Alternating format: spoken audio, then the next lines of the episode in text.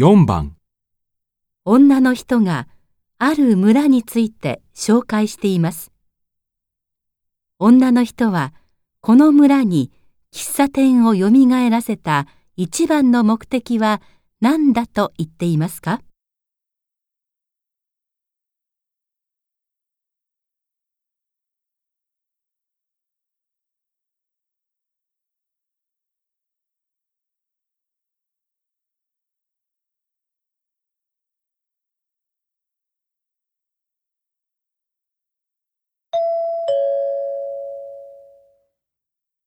この村では村にたった一つしかなかった喫茶店が5年前に亡くなってからというもの、住民が集まってその日の出来事を話す場所がなくなっていました。もちろん、ちょっとした食事を提供してくれるのも便利なことですが、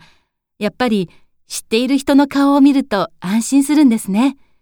それが明日の活力のもとになる。それで住民たちはそういう交流の場として60人の株主を集めて会社を作り、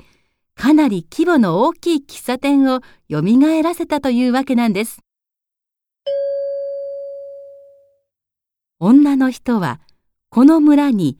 喫茶店を蘇らせた一番の目的は何だと言っていますか？